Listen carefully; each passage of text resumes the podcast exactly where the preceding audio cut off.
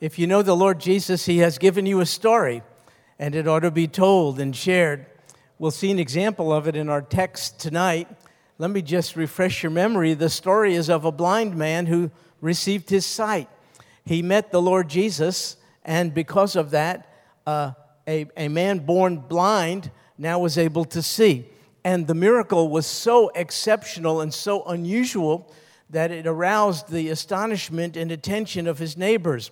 In this day, folks, this kind of thing didn't typically take place. In fact, I challenged you last week to find one episode of the healing of a blind person in all of the Old Testament. And I knew you wouldn't find any, and I'm pleased to see that none of you did, because there isn't any. It didn't take place until the Lord Jesus came to be on the scene and he healed the blind man as an, a, an authenticating sign of his claim to be Messiah. Because Isaiah and other prophets said, when Messiah comes, the blind receive their sight. And so when Jesus was on the scene, a man who was blind from birth. It wasn't the result of an accident or anything like that.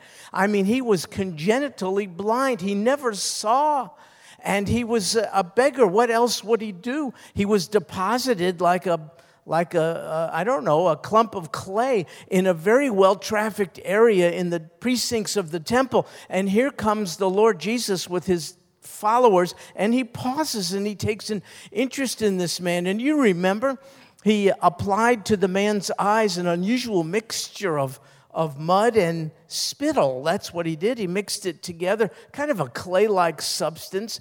And then he told the blind man uh, to make his way to the pool of Siloam there to clean himself, and he would regain his sight. And that's exactly what happened. And now he sees. He, he had never seen, but he sees. And he makes his way undoubtedly to his neighborhood, and the neighbors are quite astonished because of course, every miracle is an exception to the rule of what's normal. It wouldn't be an, a miracle if it was commonplace. So every miracle is exceptional, but in the whole category of the miraculous, this is a super exceptional miracle. And the man, he's just entirely different now, and his neighbors don't really know what to make of it. And here's their response it's in chapter 9 of John's Gospel, verse 8. That's where we'll pick up tonight. John chapter 9, beginning in verse 8, just a few verses. Here's what it says The neighbors, the man's neighbors, therefore, and those who previously saw him. Uh, before the Lord changed him, he had a previous kind of existence. So did you and I. And they knew him that way. They knew the, life that characterized him prior to his encounter with the Lord Jesus. And so it says, Those who previously saw him as a beggar were saying, they were saying this to one another Is this not the one who used to sit and beg? They didn't know what to make of it. This man was different now. And they're asking this question, all of them are asking, Is this not the one who used to do nothing but sit and beg, Is this not the one? And then others were saying, You see, there was kind of a controversy caused by the fact that this blind man now saw. This man who had a previous existence was now, as a result of his encounter with the Lord Jesus, he, his existence was entirely different, and it caused a kind of a controversy. So others were saying, This is he. You know, one group says, Is this not the man who used to sit and beg? And uh, so there's a response by others in the crowd. Yes, they, they say, This is he. But still others were saying, No, no, no, no, no. He is like him. He looks like him. It's a case of mistaken identity.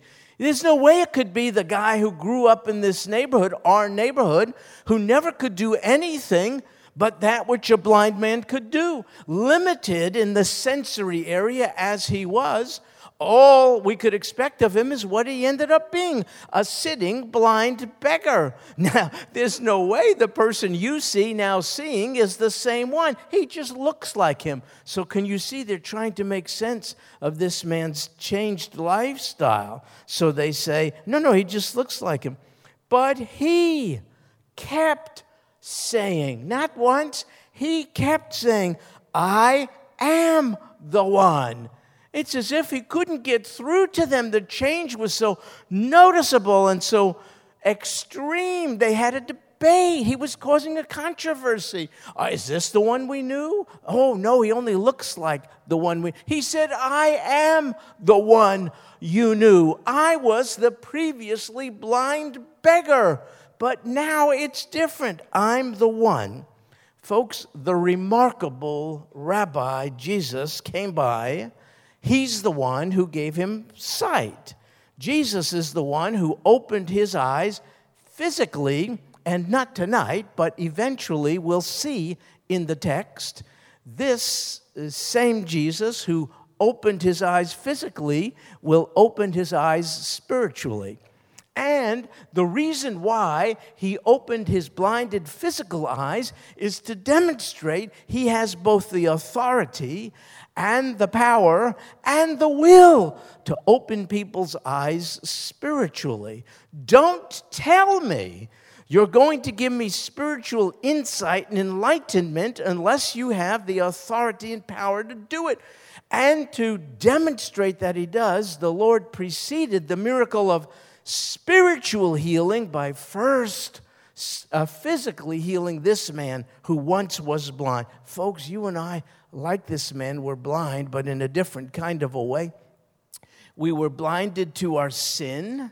We thought we'd just make mistakes from time to time. We didn't know, no, it's sin against a holy God. We were blind to it. And we were also blind to our need for a sin bearer, a personal Savior. And then miraculously, our eyes were opened and we came to see we, we have a sin nature, for all have sinned and fall short. And then we found out that this marvelous Messiah, this Lord Jesus, suffered and died in our place as a substitute for our sin. That is a miracle no less remarkable than the miracle of physical sight being given here. And so, um, if you're a Christian, and you don't have a story to tell about it, if you cannot in some way, uh, just as this blind man say, I am he, I am the one who previously was blind, but now I see, you ought to talk to us. Why don't you have that story? Now, I'm not boasting here. I just want to tell you, I want to tell you something. When I became a Christian in 1973, I was in the military, and I went home on leave. And I really, really wanted my parents uh, to hear about the Lord Jesus. I was a relatively new believer. I, I, I, didn't have many skills, but I have a desire. I had a desire for, for them to come to faith. And um, I asked the Lord about that. Oh, God, I remember praying, uh, if you're inhabiting me now, if you've taken me as your own, would you would you please reveal yourself to my parents through me? And I remember saying, God, I don't even know what I'm saying exactly, except I know you've made a difference in my life. Would you let it show? And I remember on one occasion while I was home, my mother said, She said, Stuart, you know, it's always a blessing to have you home. Uh, it's great. But she said, This visit is different. She said, You are different. What is it? I'm, I'm not taking any credit. I was as astounded as anybody, but I realized, oh my goodness, how could it be that Almighty God would take up his abode in someone's life and it not show? And so I had a chance to talk to them. I told them my story about how I met the Lord Jesus as my Savior, and I told them the difference He had made uh, in my life. And so as with the blind man, each of us who is redeemed, who is saved, has a story to tell. And, and, and folks, when we tell it, those who previously knew us oftentimes don't know what to make of it. They're astounded because we knew, they knew us as we used to be. Did I ever tell you this one? It just occurred to me. I may have told you, but I don't remember. Um, when I was in college, I had a close friend. His name was Brian and we would party together. It was that kind of a thing. And uh, uh, I hadn't seen him in years. I went off, joined the military, and I became a Christian while in the military. I get a call, oh, two, I think two, maybe three in the morning from my friend Brian, who I hadn't seen or heard from in years. Did I tell you this? Okay, okay, good, good. So it's fresh. So, uh, so uh, I, I, said, he, he says, he says, Stu, how you doing? Brian, this is Brian. Where are you? I'm here at the bus station where I was stationed in, in Omaha, Nebraska. He was at the bus station. He, I said, What are you doing there? He said, Well, can you come pick me up? I'll, I'll tell you. And the bus station was about uh, 45 minutes from, from where I was stationed. I said, I'll be there. And as I was riding, I thought, oh no, I'm kind of glad to see Brian, but not that glad because I think he has an expectation that we will resume our partying lifestyle. But I'm different now. I don't have a desire to do that. I don't want to do that. And I determined uh, I would immediately as soon as possible in the car, I'd stake out my ground so that he would have a proper expectation. And while in the car, he simply said to me, he said, So, he said, So, Stu, what's new? You know, that kind of deal. And I said, I am. Let me tell you about it. And I told him my story. And I thought he's going to tell me, hey, well, just take me back to the bus station.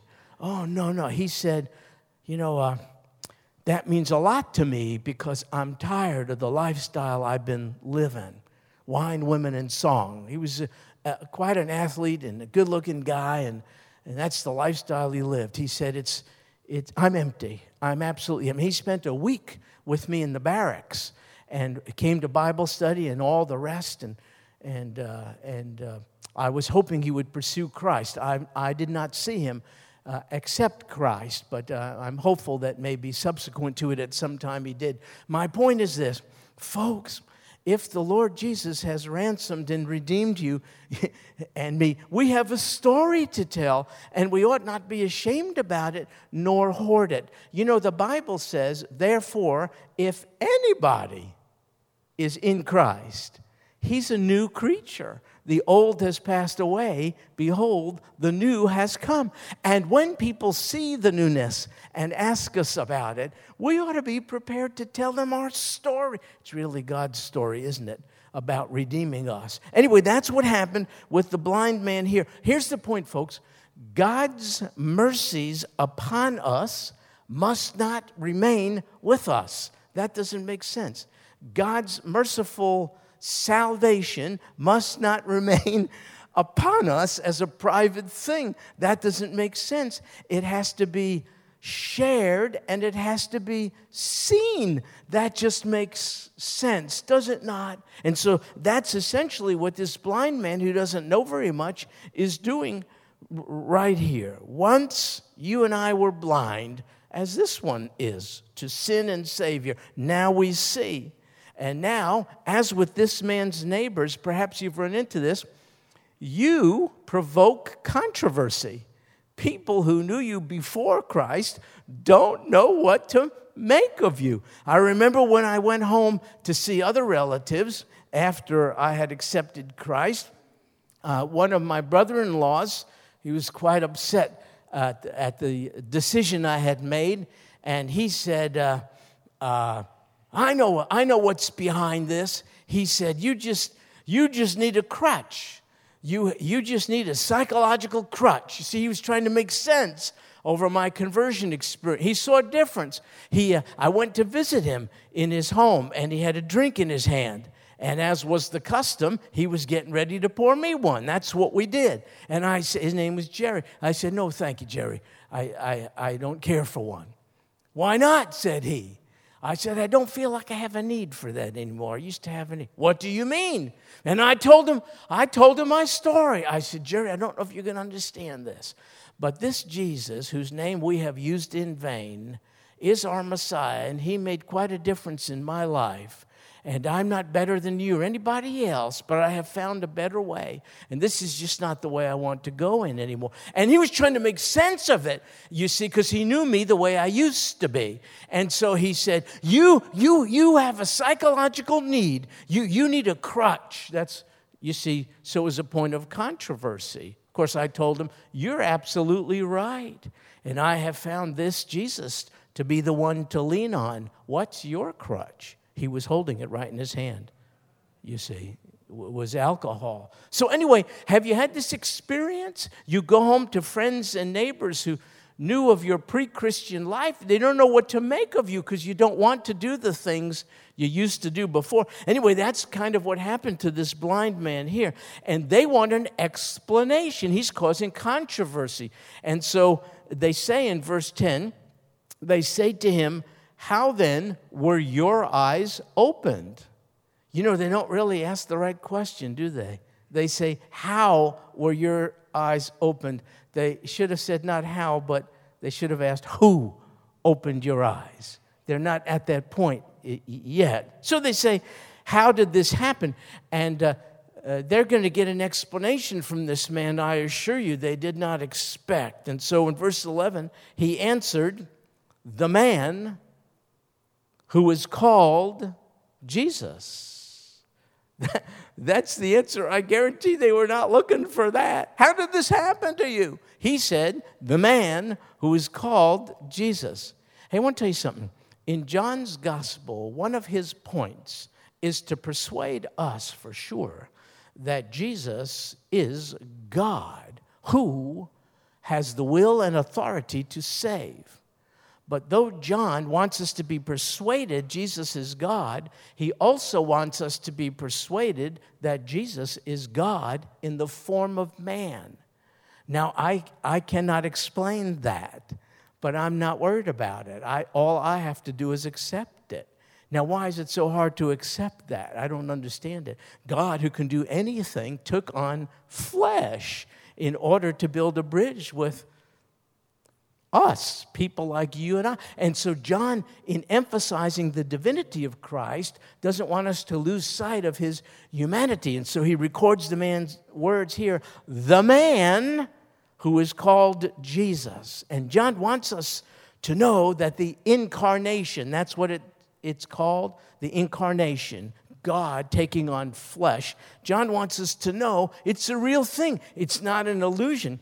And this same John, who's writing this book that we've been studying for quite some time, he also wrote uh, other things in the New Testament. He wrote First John. And in First John, uh, chapter 1, verses 1 to 3, listen to this.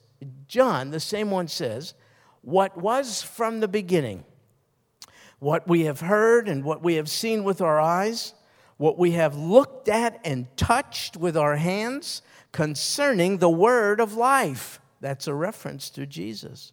And the life was manifested. You see? That's a reference to God who we could not see, making himself visible in Jesus. And we have seen and testify and proclaim to you the eternal life which was with the Father and was manifested to us.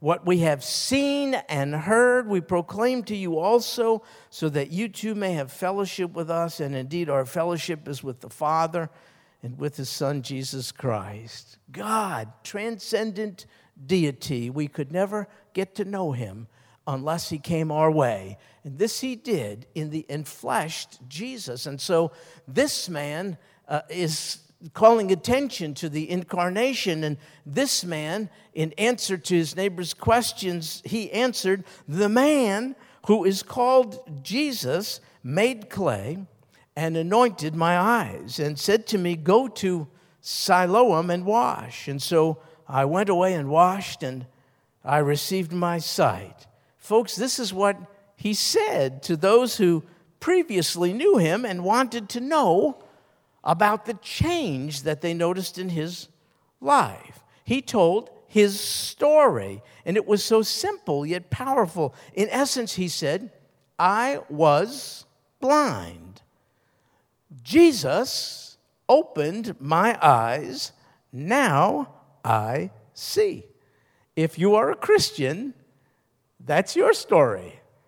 Simple yet powerful. I was blind.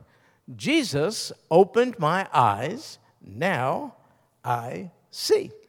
The young gal whose story we viewed earlier, if you think about it, reduced her story to three parts. First, she shared with us what her life was like before coming to know Christ. She told us a little bit about that. She didn't go into gory detail. You don't want to do that. She told us enough to know she was missing something. She told us about, first, what her life was like before Christ. Then she told us how she came to know Christ. It was very, very practical. And then the third thing she left us with is to tell us how her life has changed now that she's come to know Christ. Very, very simple. A three part way of telling your story. The man in our text essentially used the same three part outline. He told them what things were like for him before he met Christ. He reminded them, I was blind. And then he told them how he met Christ. He said, The man called Jesus stopped, saw me, touched me. And then he told people what his life is like now. Very simple I received sight. Now, folks, if you're a Christian, you have that same kind of story, and it must be told. It's a story of God's mercy on you, but you don't want to let it stay with you. You want it to be declared to others. And so I want to invite you to think about, not tonight, but to think about writing out your three part story. Another word for that, sometimes you hear us say your testimony. Your testimony. That means you're a witness for Jesus. You want to testify what he's really like. He's not like anybody else, he's your Savior and Lord. That's your testimony or your story. I'd like for you to consider writing it out, and in the process of doing it, I think you will be uh, more ready to share your story uh, by heart as God opens up doors of opportunity.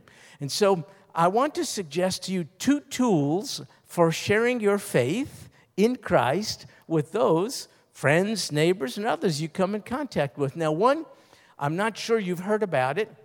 Um, I like to refer to it as the 40 words. This may be new and fresh to you, but it's a way of sharing the gospel in a mere 40 words. I like to say to people these words Let me tell you about the greatest thing that ever happened to me.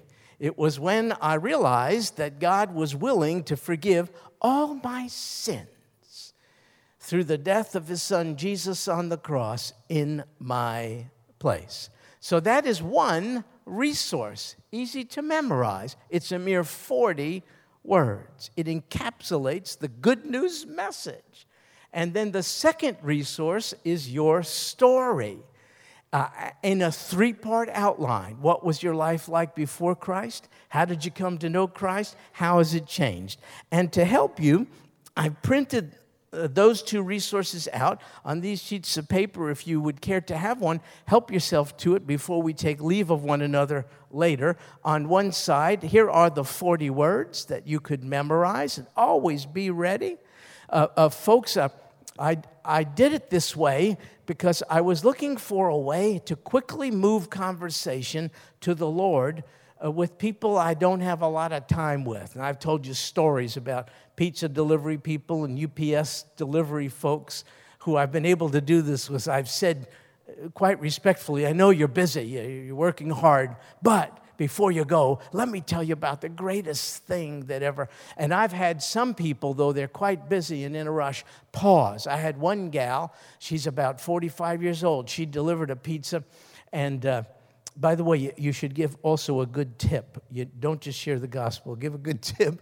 And so um, I said, I know you're busy and you're trying to earn a living, but before you go, let me tell you about the greatest. And I shared the 40 words. She stopped she was leaning on the hood of her car uh, in which she was delivering pizzas, and she almost started to weep. And she began to tell me about her life. She's involved in a custody battle for children she has little access to. It's been a horrific, abusive relationship with her husband, from whom she is now estranged. She was born in another country, a Latin American country. She doesn't feel entirely at home here in the United States. She's disenfranchised and disconnected from husband, from children. Um, from family of origin, all the rest. And she told me she's looking for something. Something is missing. And she allowed me to share not just the 40 words, but then my three part testimony. And I told her, uh, uh, listen, I can relate to some extent to your quest for something to fill the void in your life. Hey, let me tell you my story. And I did it in three minutes. That's the value of writing it out. Uh, you don't want to overdo it. And I didn't share with her all the gory details. Sometimes testimony sharing calls too much attention to us. You want to direct them to the Lord quickly. So I spoke to her about depression and uh, sense of emptiness and purposelessness and uh, life before Christ. And then I told her about how someone in a military barracks uh, told me for the first time that what this Jesus did on the cross, he did even for one such as me. And, and then I told her about how on a certain date I acknowledged my sin had separated me from this Jesus who wanted to offer to me not only an abundant life, but an eternal life. And I told her I asked him to come into my life. And I included a verse of scripture, simple one. Have you heard of John 3:16? I shared John 3:16 with her. And then I told her a little bit about how my life changed and I told her I don't mean to insinuate that I have no longer any challenges or there are no bumps in the road, but I, I told her I must tell you I know my destiny now is to spend eternity with the God who is an eternal being. I don't have a right, uh, or I don't, it isn't by virtue, I told her, it's by the merits of Christ that I know when I die or when he returns, whichever comes first, I'll be with him forever. And then I told her, you know, this quest I told you about for peace and purpose, I, I, don't, I don't have that anymore. I'm not, I'm not chasing after it. I have peace. And I realized you can't have peace within until you're at peace with the God who made, anyway. She did not pray with me to accept Christ, but I can't make that happen. But I could do my part. So I shared the 40 words, and I had in my, my mind a three part outline of my testimony. So I was ready to go. Folks, anyone could do it. So on the back here, I put some questions you could ask yourself in writing out your testimony for each of the three parts of your testimony. Uh, and it's such a powerful thing, your story. Here's the beauty of it you may not have answers, nor do I, to some of the big cosmic theological matters of the day, but do you know there's not another person on planet Earth who knows more about what the Lord Jesus has done for you than you? You are the expert on your story. You should never be ashamed to, tell. And if someone says, Well, what about this or that? You can say, My friend, I don't have an answer to that question. Maybe if we meet again, I could ask someone to help me with that. But, but then you say, But one thing I do know once I was blind and now I see. You keep bringing them back to what you know about. You know the work that Jesus has done in your life. Now, folks, the power of your testimony and story is so great, God can use it to usher someone in the faith. So today we were in staff meeting, and our pastor, in, the, in a context, was sharing with us um, something about someone who recently passed, a, a close friend of the pastor, and whose homegoing the pastor officiated at. And he told us a story about two men, some of you may know, who shared their story with this man, and something happened. And I asked our pastor if he would be willing, because he'll do it much more accurately, if he would share with you what happened one time around a campfire. Thank you, Brother John. Thank you, Brother Stuart. I like to hear that. I like to hear what he just said, don't you? Let every one of us get ready to give a reason for the hope that's in us. one of the things that Sagemont's known for for 50 years is we got a lot of outdoorsmen at Sagemont.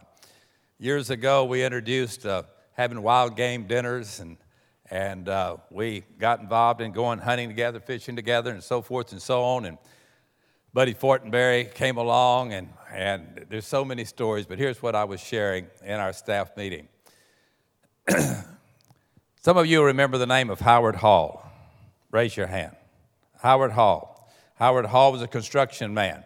He was a man that was introduced to the Lord through going to the Shin Oak Ranch. How many of you remember the Shin Oak Ranch? 5,000 acres in the, in the hill country of Texas that God provided for us free of charge. But he went in and began to improve it and so forth. How many of you remember John Niskavitz? Boy, we're really going back a long time now. He got voted least likely to ever get saved at Dobie High School. Uh, he was uh, into drugs, user, dealer, so forth.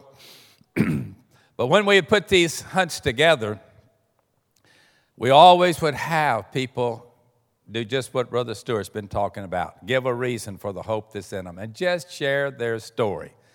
Nobody has a story like yours. So we went down to the ranch of Wayne Mann, sits right over there. I witnessed him for 30 years uh, on Sunday morning. Wayne's still alive in his 80s now, Jim Bowman. We went to their ranch, and I invited a man that I knew as a, as a boy, and then met him again when I moved uh, b- back to Houston, and especially when I moved down to Bacliff. The name is Sammy Ditta. The Ditta Meat Company is one of the big meat companies in Houston.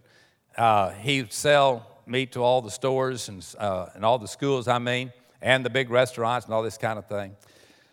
So I invited Mr. Ditta to go as my deacon, uh, as my neighbor. And you know, they won't come here, you preach or teach on Wednesday night, but they will come for a free dove hunt, trust me. They will come for a free hog hunt or whatever. And I invited him to come. but every time we had those, we would have a night around the fire when other Bubbas would share their story. And on one night, John Niskavitz and Howard Hall was on the same trip, and I asked both of them to share their story. Mr. Sam Ditta, who was raised in the church, went to church every single Sunday all of his life for 70 something years, was the invited guest, and he heard those stories around the campfire. That night, he went back to the house to stay with me. Uh, back, we were staying about 30 miles away from where the hunt was taking place. and he went in to bed and he went to sleep. The next morning he got up. And he came out on the front porch of the house. There were five of us out there drinking coffee. And he said, Gentlemen, he said, uh, I've just had the best night's sleep I've ever had. And uh, he said, Let me tell you why. He said, You know, last night when we sat around that campfire, and that old tough con- contractor, construction man, gave his story about you must be born again and what it meant to be saved. He said, I never heard anything like that before as he began to tell his story about how God changed his life. And then that young guy got up, that drug dealer, that drug addict, and he did the same thing. And he said they quoted the scripture and what it was was John 3:16. And then some very simple scriptures out of Romans. And here's what he said. He said, I was raised in the church. I went to church every Sunday of my life, but not one time have I ever been able to quote one scripture. I cannot quote one scripture. But in the course of that dialogue that night, or not dialogue, that monologue, both of the guys used the word born again, born again. And then they shared how they had prayed the simple sinner's prayer Lord, have mercy on me, a sinner, and save my soul. He said, Before I went to sleep last night, I shut my eyes and I prayed that prayer. And he said, Gentlemen, that's the best night's sleep I ever got in my life. Three weeks later, I gave him a tape from Errol Winson. Errol Winson was a professional hunter in Africa. He married a girl in Pasadena. He was killed in a plane crash in Brenham, or I believe it was, up here not too far, in an air show. He crashed his own airplane on a, sun, on a Saturday afternoon. But he recorded a tape when he told his story. I sent that tape to Mr. Ditta. He was coming down the road from his ranch in East Texas, and he called me on the phone. And he said, Brother John, I just listened to that tape, and I just prayed that born again prayer again. And he said, he said, Here's what I said. Did I say it right? And of course, it was just, Lord, have mercy on me, a sinner, and same. I said, You said it right, Sammy. Well, he died here the other day. He, he watches us every single Sunday on television for the last year, ever since we've been on television. He doesn't go back to the church where they never learned the scripture, but his life began to change. So I had the joy of inviting Charlotte and John Niscavis to come and sit right over here. And I told that story to the family, a huge family, of how one of them, Howard, met Sammy in heaven. I'm just sure he did. He met him when he came in the gates because the man that gave his testimony could welcome home a man that was saved because of his simple story. And then John invited, and he sat here and they got to meet the family. All they did was share their testimony. All they did was do what Brother Stuart is saying that we need to do. And God is opening up more doors. I'll have lunch tomorrow. Pray for me with Mr. Ditta's son. They have never heard the simple message and a simple testimony of what can happen when you're born again. All you got to do is tell your story. I hope you have a story to tell. If not, we need to talk. God bless you. Thank you, Brother Stuart. God bless you. Thank you. The power of, a, of your story, the power of simply telling someone what the Lord Jesus has told to you. Now, some, sometimes people don't respond right away, do they? Sometimes people don't want to hear your story or they reject the truth that's contained therein. I don't want you to be discouraged. So let me just tell you the man in our story, the blind man, at this time is not even saved. At this time in the text, he does not know the Lord Jesus as his personal Savior. He's developing faith and understanding. And I just want to show you how this took place uh, so that you, you stay encouraged. Listen, initially, uh, all this man, uh, this man knew nothing about this Jesus initially. Uh, a second phase of his development, he came to see him as a man, a, a special and unusual man, but a man nonetheless. And so, as we read in verse 11, he said, The man uh, called Jesus. But then in verse 17, he, uh, he progresses a little more and he refers to this Jesus, who first he never heard of, then he thought was just a man. Now he refers to him as a prophet. That's what it says. Verse 17 They said to the blind man again, What do you say about him since he opened your eyes? And he said, He is a prophet. Can you see the progression in his faith journey? First, he never heard of Jesus. Then he came to know of Jesus as a man, a special man. And then he thought, oh no, he's more than that. He's a, he's a divine messenger, an emissary of God. He's in the category of a prophet. And then in verse 38, folks, he accepts the Lord as his Savior and worships him. I give you a little sneak preview of it. We'll get there eventually, but listen to this. Jesus heard that they had put him out, out of the synagogue, and finding him, he said, Do you believe in the Son of Man? He answered, Who is he, Lord, that I may believe in him? Jesus said to him, You have both seen him, and he is the one who was talking with you. And he said, Lord, I believe. And he worshiped him. Folks, don't give up if people, when they hear your story or your first presentation of the gospel, don't immediately accept it. Try to stay with them. So, what do you do with someone who doesn't accept Christ the first time? Don't give up on them. Develop the relationship, cultivate it, look for opportunities in it to live the Christ life before them. Ask God to show Himself to your friend through you. Look for opportunities to have ongoing conversation about the Lord Jesus Christ. And don't forget what happened to the blind man in John chapter 9 he did not immediately bow before the Lord as Savior and worship Him. It was a progression. Sometimes people, the first presentation of the gospel, they're going to accept very authentically the Lord Jesus Christ. That is a glorious and exhilarating time. But if that is not your case, don't kick the dust off your feet just yet. Don't give up on folks. Sometimes they just need to hear more, they need more time, they have to be cultivated. Anyway, here's what happened in verse 12, with which we'll close. They said to him, Where is he? Well, I think that is a marvelous question.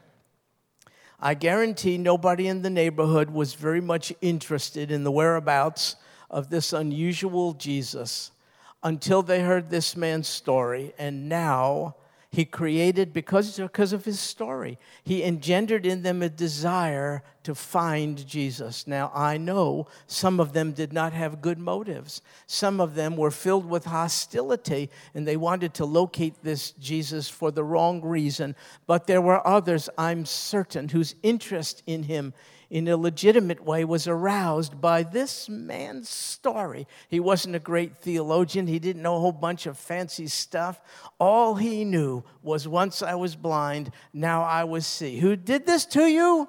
Jesus did this. Where is he? Folks, your story, simple though it may be, is still quite powerful, and it could engender an interest in people's lives to pursue the Lord Jesus, the likes of which they've never had before. Please do not let the enemy fool you into thinking nobody out there is interested and you have nothing to say. Don't do that. Also, don't let the enemy fool you into thinking you will lose friends and everyone will reject you. Yeah, I think we may taste a little bit of that, and, and that, won't, that won't be such a bad thing. But I'm telling you, more people are open to the hope that, to hear about the hope that is in us than those who are not. Now, on this Project 48, February 25th day that I told you about, wouldn't it be unbelievably great if we got a chance as we go out into our neighborhood, first to see how people are doing after Harvey, to take a sincere interest in their physical needs, and maybe even to come by and meet some of them. And then wouldn't it be great to say, Could I tell you about the one who has given me hope? You might say, I went through Harvey as well, but frankly, that wasn't my biggest need. My biggest need was how could I be right with the God who made me? And you could, you could say, hey, let me tell you about the greatest thing that ever happened. Look how it's only 40 words, it takes less than a minute. And then you could say, could I tell you my story? And there may have been something they said, and you could say, like you, I once was. God does that all the time. And then you say, but then, and then you tell them how you came to know the Lord. How? Maybe an invitation in a church, maybe a friend, maybe you picked up a tract left aside in an airport. Who knows how? It doesn't matter. You tell them how you came to know the Lord Jesus, and then you tell them how your life has changed. And then you, you leave the results to Almighty God. Folks, whatever else may define us as a church. Evangelism is really the reason to justify our existence. There's no other reason for God to have still left us here except it is to go out there and tell our story and share the gospel. His mercy upon us must not stay with us, it has to be revealed in the way we live, and it has to be declared in the words we share. I want to challenge you. Would you be willing, as we close in prayer and before our pastor comes, would you be willing simply to ask God to give you one opportunity before we get together, Lord willing, on Wednesday again? Would you ask God to give you one opportunity to speak to someone about the riches you have found in Christ Jesus? That's all. Just one time, one opportunity to tell your story. Would you bow your head and close your eyes and let's ask the Lord to do that? And if you're serious about it, then you can just uh, um, you can move your toes around in your shoes or something. God will know that, and nobody else needs to. Lord Jesus, uh, this is serious business, isn't it? People's eternity hinge on whether or not they know you or not. Thank you for entrusting to one such as us this treasure, the gospel message. Uh, I'm a little encouraged, I hope everyone is, that this blind man who didn't know a whole lot, he didn't know all the fancy things and the big theological issues that people argue about today, but he didn't have to. He was an expert on what you had done for him, and he pointed people to you. He made them know you did it for him. Lord, we can do that. And it's such a blessing. It is so exhilarating to be able to share you with others, not keep you to ourselves. So I pray for myself and for each family member here that you might bless each of us with at least one opportunity to share the gospel and or our conversion story with at least one person this week. And then I pray, oh God, you would so encourage us that we would tell one another and encourage each other to keep doing it. Thank you for letting us be your ambassadors. For those of us who don't know why we're here and what's our purpose, that's our purpose to represent you, Almighty God. Would you give us that grand and glorious opportunity this week? This we ask, this we pray, in Jesus' name. Amen. Amen. God bless you, folks.